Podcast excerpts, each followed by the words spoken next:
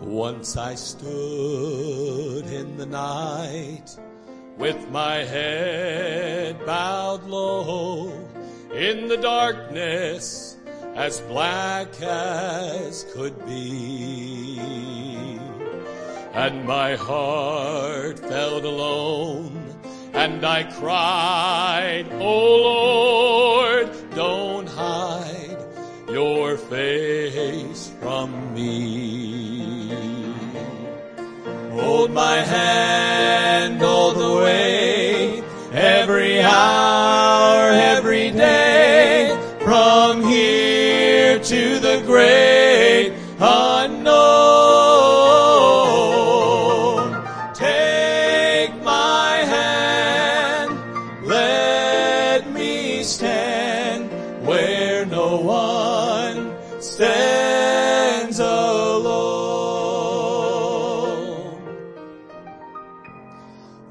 a king, I may live in a palace so tall with great riches to call my home.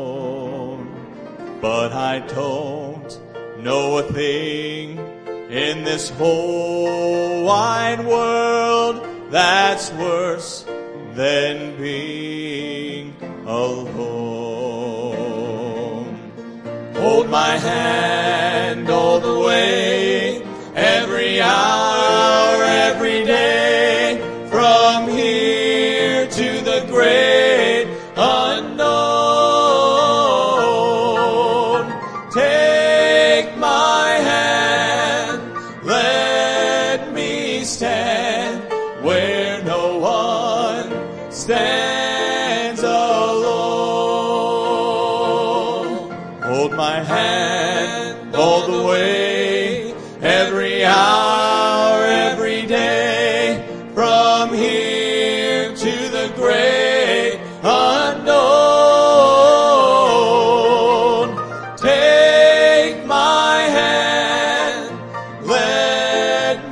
stand where no one stands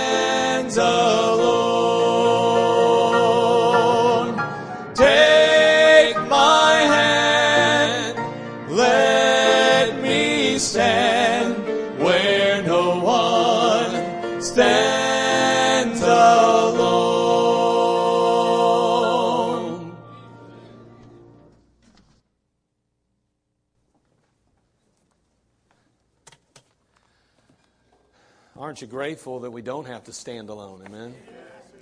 I tell you, sometimes you do feel pretty alone in this life, though. No doubt about it. You can have, I mean, scores and scores of people around you and still feel all by yourself, all alone. But boy, I tell you what, we need to claim the promises of God and know that He is with us always. He'll never leave us nor forsake us, and we're certainly glad for that. Take your Bible today and turn over to the book of Mark today, chapter 10. Mark chapter 10, probably one of the greatest names, the books of the Bible that there is. It's a wonderful book, simply marvelous. Mark chapter 10. I'm very familiar with that name. Mark chapter 10, beginning in verse 14. We're going to begin reading there. We're just going to read a few verses. And again, today is uh, uh, a bus Sunday. We're celebrating 20 years in the bus ministry, and well, we're grateful for those 20 years. And uh, you know, it's just uh, it's really amazing to think it's been that long. I know I don't look that old to you, but uh, it's been 20 years in the bus ministry, and uh, it was two years after the church started, really, that the bus ministry really got rolling. Yeah, you like that? Okay, really got rolling there. Yeah, and so that's been going on since, and uh, we're certainly grateful. I'm going to be careful I don't say too much because I know Josh has got a few things he's going to share, and uh, we'll go from there. But uh, uh, boy, what a what a wonderful thing it is, the bus ministry. Nonetheless, we'll talk a little bit about it today. Mark chapter 10, beginning in verse 14, uh, we begin reading there. The Bible says, "And whosoever shall not receive you, nor uh, let's see here." I'm in Matthew right now. After everything I said about Mark, that's pretty bad, isn't it? All right, that's how the bus ministry works, my friend. Get used to it. You have to learn to adapt. Okay. Mark chapter 10, beginning in verse 14. But when Jesus saw it, he was much displeased. I'll tell you, go back to 13. And, uh, and they brought young children to him, and he, uh, that he should touch them, and his disciples rebuked those that brought them. But when Jesus saw it, he was much displeased, and said unto them, Suffer the little children to come unto me, and forbid them not, for of such is the kingdom of God. Verily I say unto you, Whosoever shall not receive the kingdom of God as a little child, he shall not enter therein. And he took them up in his arms, put his hands upon them, and blessed them. Researchers at Johns Hopkins University reported that 40 years ago, the greatest fears of grade school children were one, animals, two, being in the dark, a dark room, that is, three, high places, five, loud noises. Now compare that to today. Ages 7 to 10, their greatest fears being kidnapped, myself dying. AIDS, not being able to breathe, being threatened with a gun. Ages 11 to 14, AIDS, not being able to breathe, being kidnapped, being raped, being threatened with a gun.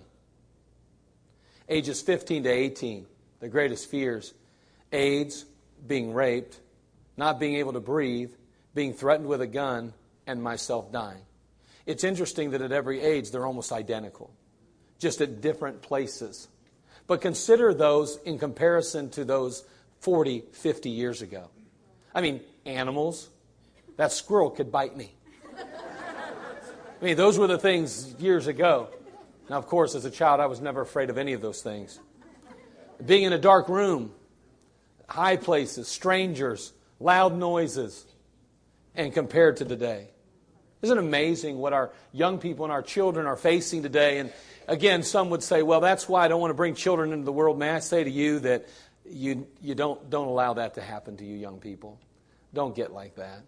Just go ahead and, and, and just trust God with your life, your family, and just have a great time. You can't control what's going to happen, but my, don't allow the world to dictate how you feel and what you do with your life. And just serve God and enjoy them. Have children and have a bunch of them. I don't have to raise them anymore, so have tons of them. Today, kids are just forced to deal with horrors that are just hard to imagine, really. I mean, I mean, you think about just the word raped the violence that goes with so many things today our drive by shootings, divorce, domestic violence, abuse, terrorism, all the things that we face today. And sadly enough, our children are exposed to all of this and they grow up with fears and anxiety.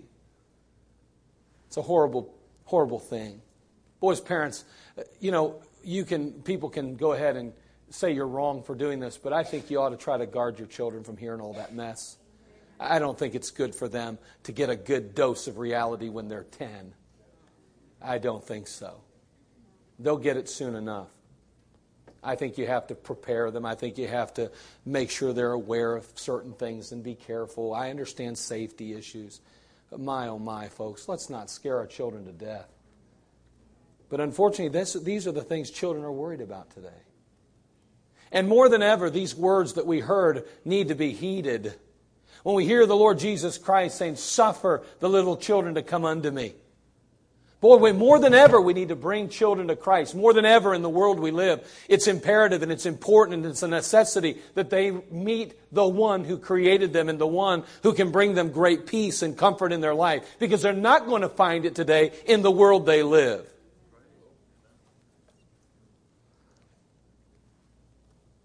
We live in a world that is spiraling into the depths of depravity, a culture that's growing ever more corrupt, and a society that's increasingly violent and amoral. It's a desperate time we must suffer the little children to come unto him.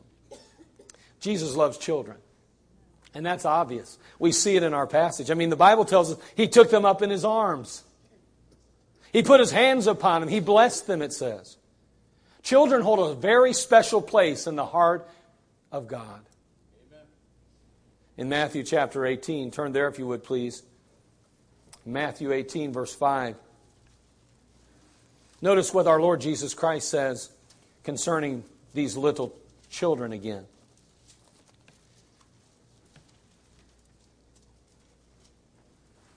In Matthew chapter 18, verse 5 through 6, the Bible says, And whoso shall receive one such little child in my name receiveth me. But whoso shall offend one of these little ones which believe in me, it were better for him that a millstone were hanged about his neck and that he were drowned in the depths of the sea.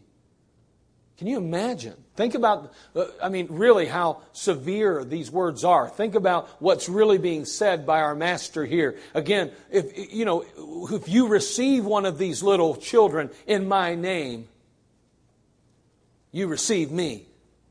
Every day, hundreds of children, or every Sunday, hundreds of children walk through the doors of Community Baptist Temple. And let me tell you, we're receiving them in the name of the Lord Jesus Christ. And in essence, we are receiving Him. We're inviting Christ in our midst every time we open our doors to those children. Amen.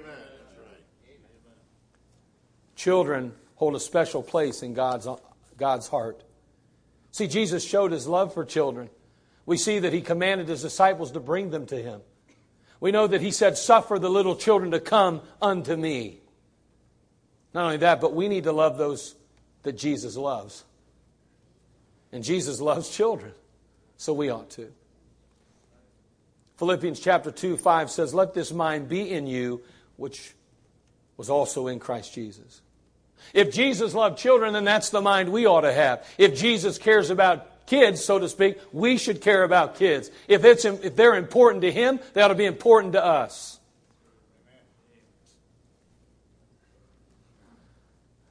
I'm going to make a statement, and you don't have to agree with it, but I do think that the, the scriptures bear witness to this reality. I think you can't really be right with God unless you have a soft spot for children in your heart.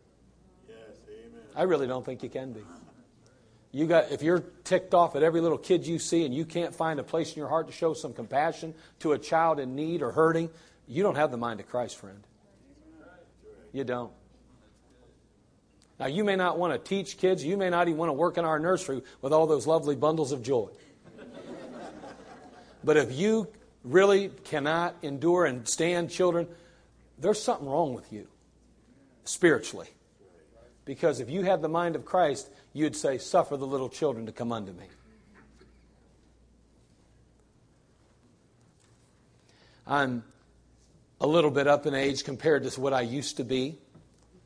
I loved VBS. I loved doing VBS. I loved doing all those things with kids. I, to this day, still lead the singing for our, our B bus, our, for our bus rally in the afternoons. I love being around those kids. I think that's a good thing. I don't think that that's a thing that's based on age. Well, I'm getting a little up in years, so my, day, my time's up. Jesus was only obviously 33 years of age probably when this took place. And I understand he was a young man, but the fact is, I don't think it would have mattered if he was 60 or 90 or 120 because I believe in heaven today he still cares about those children. Boy, I tell you what, I think if Jesus was on earth today, he'd be standing up here leading some music for those kids. I just believe he cares that much about them. Earlier in the chapter, Jesus had come to the coast of Judea. A crowd had gathered, and he began to teach them, and he began to share some truths. And then all of a sudden, the Pharisees showed up. They often did. And they began asking him questions. They tried to trip the master up by addressing a subject that has, well, divided Christianity for years divorce. Well, we'll get him all messed up on this one. We'll divert him. We'll sidetrack him. We'll catch him in a, a, a, an inconsistency. But Jesus, although he's teaching the people, in the midst of confronting the doctors of the law, we read, and they brought young children to him.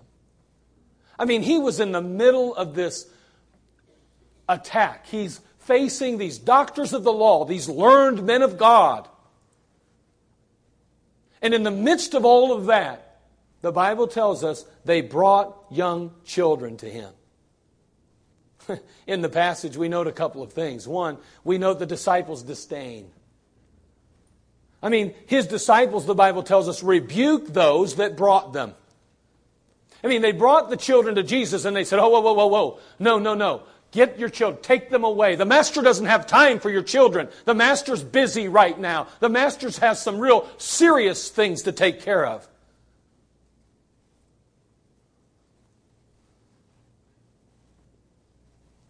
They rebuke those that brought them. Don't you see that this is adult stuff? Don't you see this is serious stuff? Don't you realize that he doesn't have time for those children, the snotty nosed brats?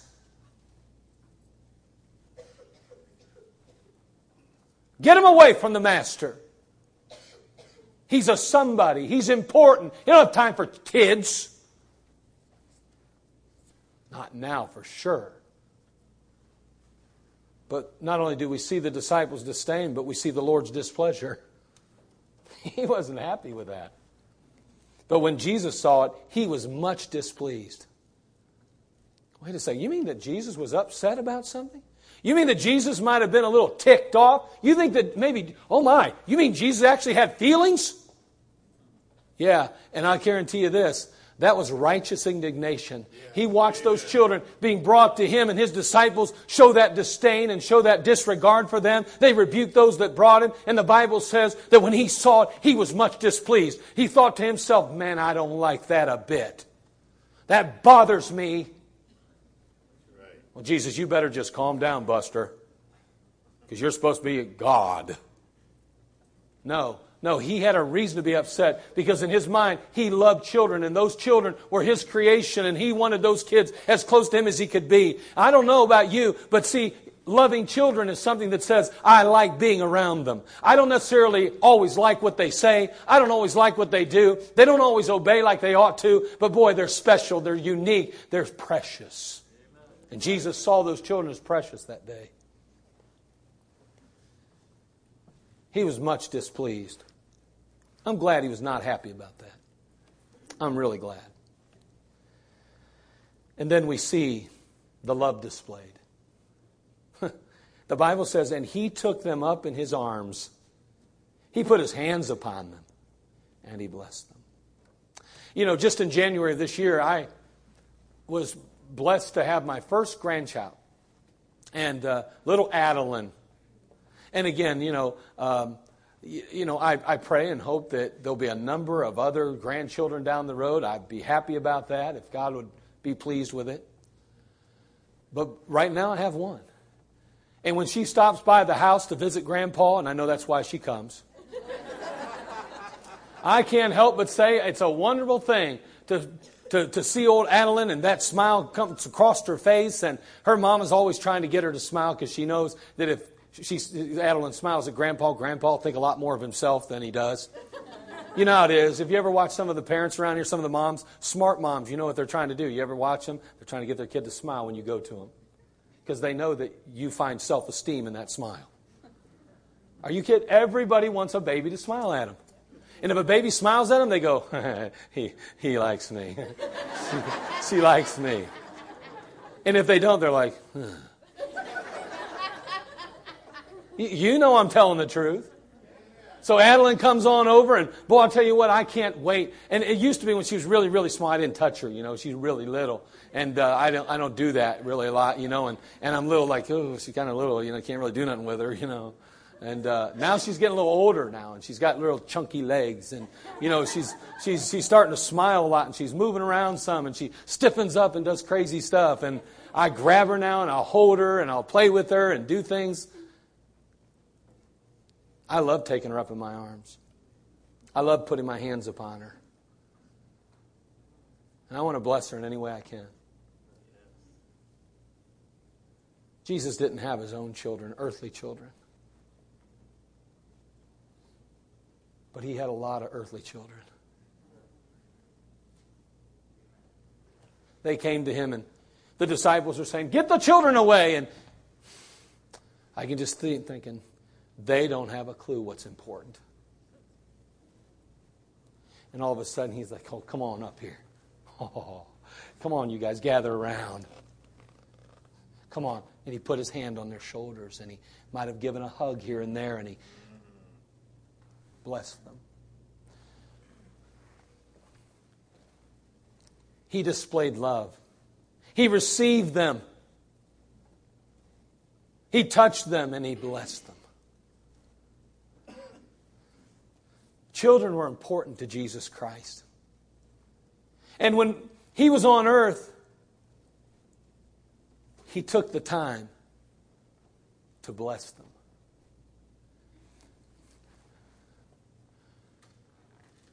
What's the bus ministry about?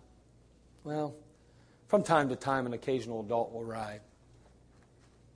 And there's nothing wrong with that. But the reality is, is for the most part, you couldn't get an adult on a bus if you paid them. A big old nasty church bus that's 150 degrees, got diesel blowing out the back end. Boy, those kids will load them up on the buses and they'll come in. The bus ministry about children. It really primarily is about children. And God loves children.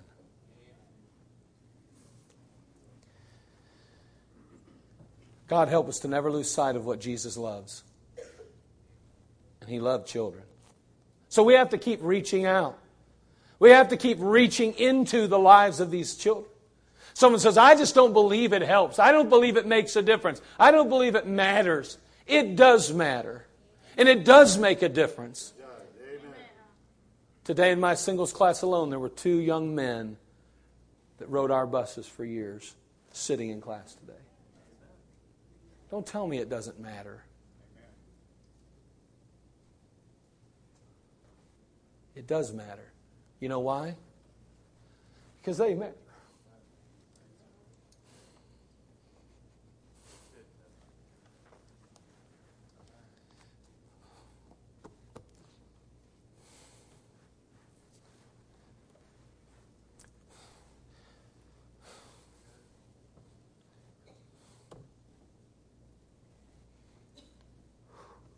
We have to keep reaching out and we have to keep reaching into the lives of these kids. 1 Corinthians 15 58. Turn there if you would, please.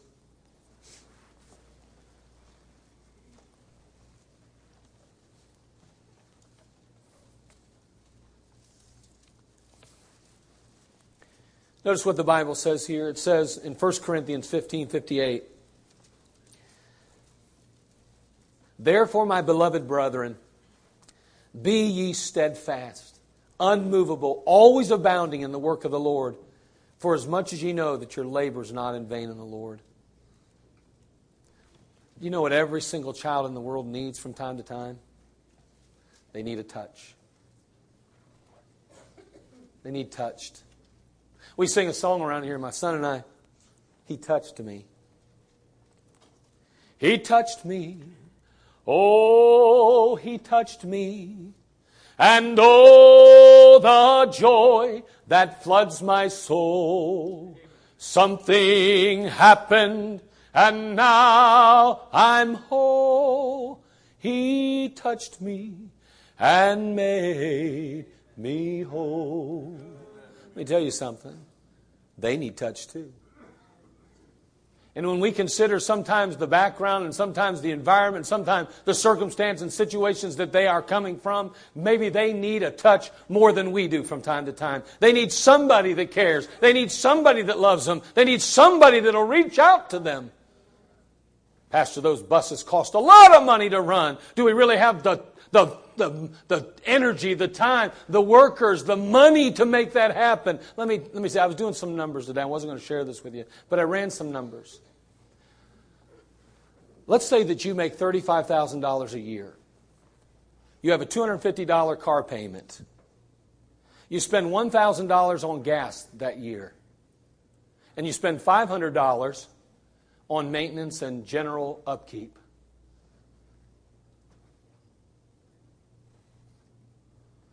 I didn't even include insurance, did I? Let's just make it an even ballpark four grand, we'll say. That's one car. One car. You divide that out, you know where you end up? Around 12 to 13% of your income, your gross income, mind you, not your net, your gross, is spent on that one vehicle. Your home, of your home income, you spent gross, out of the gross, almost 12 to 13%. Do you know how much we spent on our bus ministry last year? Percentage wise? We spent a little under 4% on our buses. And, and we have eight vehicles. We have six buses, one backup. We have two vans we run as well. And in this household, we spent just under 4%. Our budget is 400, well, this year it's higher, but last year it was 414,000, I believe. And we spent probably 16 to $18,000 with gas and expenses on our buses. That's all we spent. Money is never a reason not to have a bus ministry. Amen. I mean, you spend more on one car. You probably have two. And you spend more percentage wise on that one car than we spent on eight vehicles in our, church, in our household budget here at Community Baptist Temple. Money's never a problem. Don't ever let your, your, the devil tell you that those buses are costing us too much money. They aren't. They're not.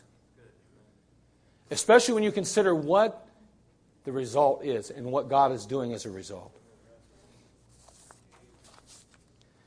Somebody's got to reach out to them. Somebody's got to love these children. And I, I, believe that in many cases there's people that love them. Don't misunderstand what I'm saying here. But they need to know that God loves them. And how do they know that? When we touch them.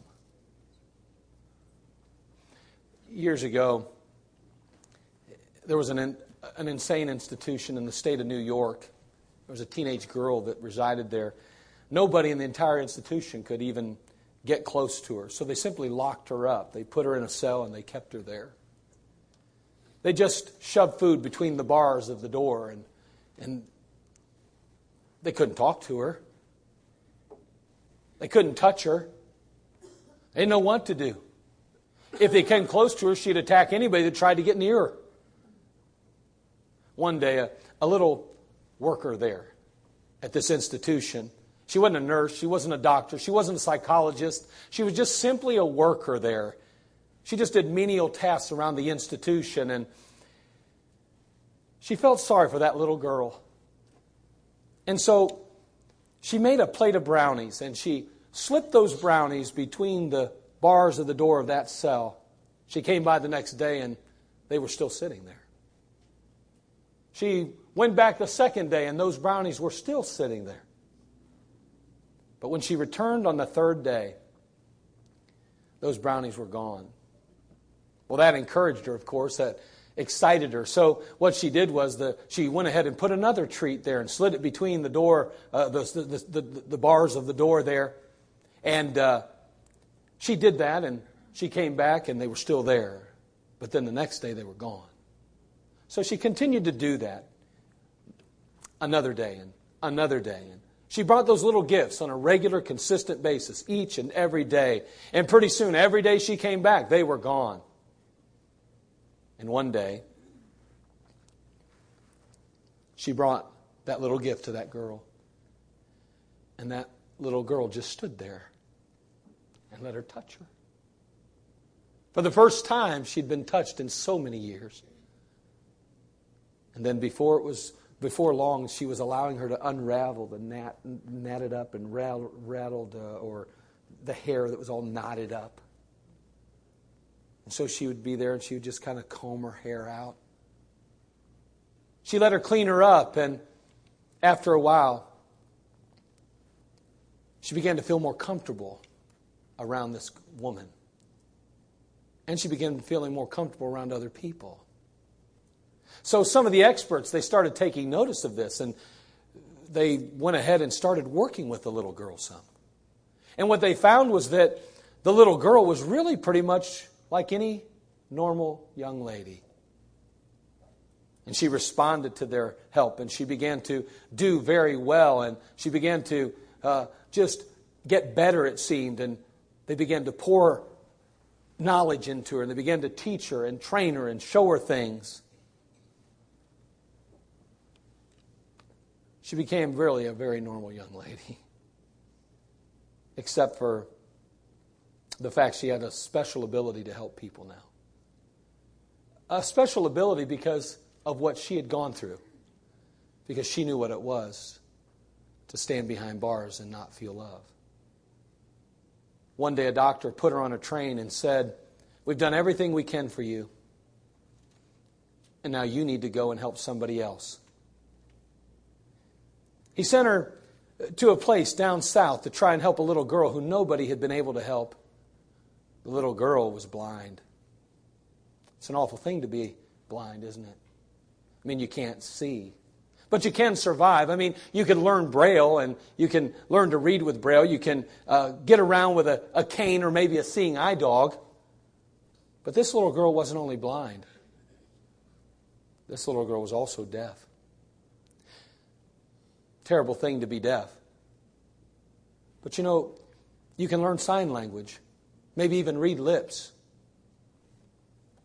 You can even read the printed page.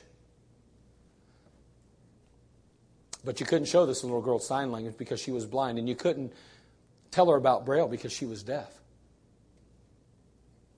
This lady who had once been in this institution herself just worked and worked and worked and worked and worked with this little girl. Finally, she hit upon an idea. She got thinking about this. What can I do to help this girl to open her world up? And so she finally got this idea. And she went over and took the little girl's hands and put them under a, a pump where water would come out. And she took another one of her hands and put it on her throat so she could feel the vibration of her vocal cords. And she said, Water. Water. Water. And that little girl said the first intelligible word she had ever said in her entire life. She said, Wa. Wa. And that unlocked the door. And she began to learn words. And she did learn Braille. And she did learn to speak. And she did learn to communicate. And she ultimately inspired millions of people around the world Her name, you know, is Helen Keller. And the teacher was Anne Sullivan. But there would have been no Helen Keller.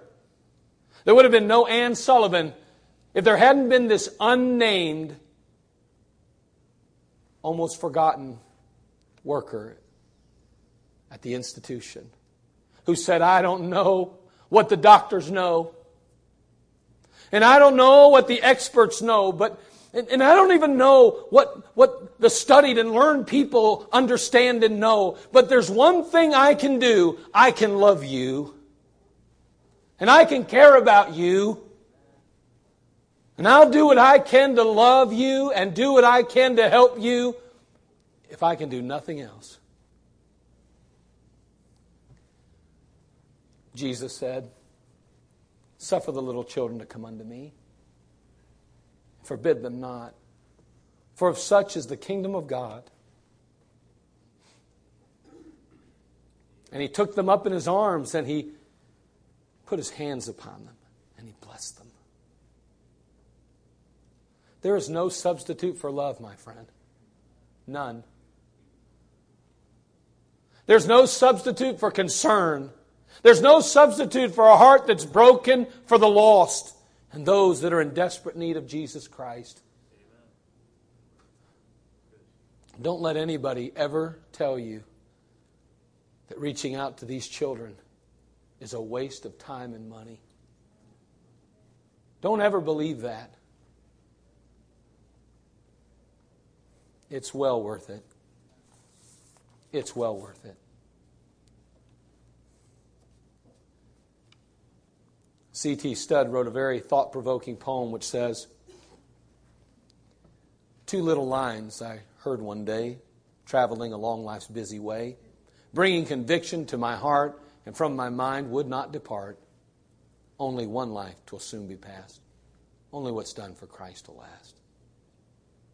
Only one life, yes, only one. Soon will its fleeting hours be done. Then in that day, my Lord to meet and stand before his judgment seat. Only one life twill soon be past. Only what's done for Christ will last. Only one life, the still, small voice gently pleads for a better choice, bidding me selfish aims to leave and to God holy, God's holiness will to cleave. Excuse me, God's holy will to cleave. Only one life will soon be past. Only what's done for Christ will last. Only one life, a few brief years, each with its burdens, hopes, and fears each with its clays I must fulfill, living for self or in His will. Only one life will soon be past. Only what's done for Christ will last. When this bright world would tempt me sore, when Satan would a victory score, when self would seek to have its way, then help me, Lord, with joy to say, only one life will soon be past. Only what's done for Christ will last. Give me, Father, a purpose deep in joy or sorrow, thy word to keep, faithful and true, whate'er the strife, pleasing thee in my daily life. Only one life will soon be past. Only what's done for Christ will last. Oh, let my love with fervor burn, and from the world now let me turn, living for thee and thee alone, bringing thee pleasure on thy throne. Only one life, twill soon be past. Only what's done for Christ will last. Only one life. Yes, only one. Now let me say, thy will be done. And when at last I'll hear the call, I know I'll say, 'twas worth it all. Only one life, 'twill soon be past. Only what's done for Christ will last. The bus ministry. I don't know that there's another ministry at Community Baptist Temple that's more productive than that ministry in reaching the world with the gospel of Jesus Christ. I know it takes a team, and I know every aspect of the ministry has to pull together in one direction, but what an amazing ministry the bus ministry is. God help us to love what Jesus loves, and that's children. And may we never believe the lie of Satan that the bus ministry is just simply too expensive and too much work and too much trouble to continue. Well, God help us. God help us. There may just be an Anne Sullivan on that bus who will reach a Helen Keller and who will change the world for Jesus Christ. Father, we come to you. We ask, Lord, that you would just help us today. And Lord, we, we know that we need you. No matter how hard we would try, no matter how much effort we put forth, the reality is, Lord, is that we can do nothing without you nothing at all. Lord, today in this service, there may be someone who has never, ever settled their soul salvation. They don't even know if they died, whether they'd spend eternity in heaven or not. Lord, may they settle that today.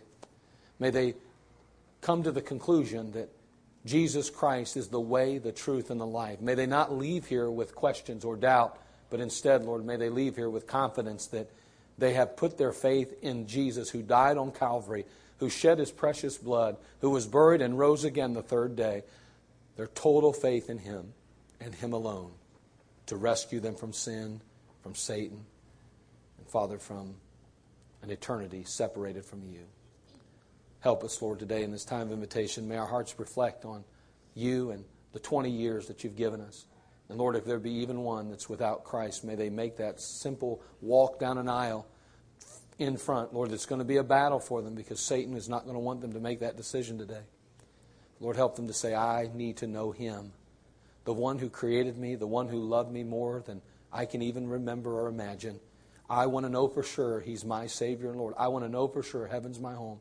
Give them that heart and desire. And may they see themselves as the sinner they are, in need of Jesus, the Savior, to wash their sin away.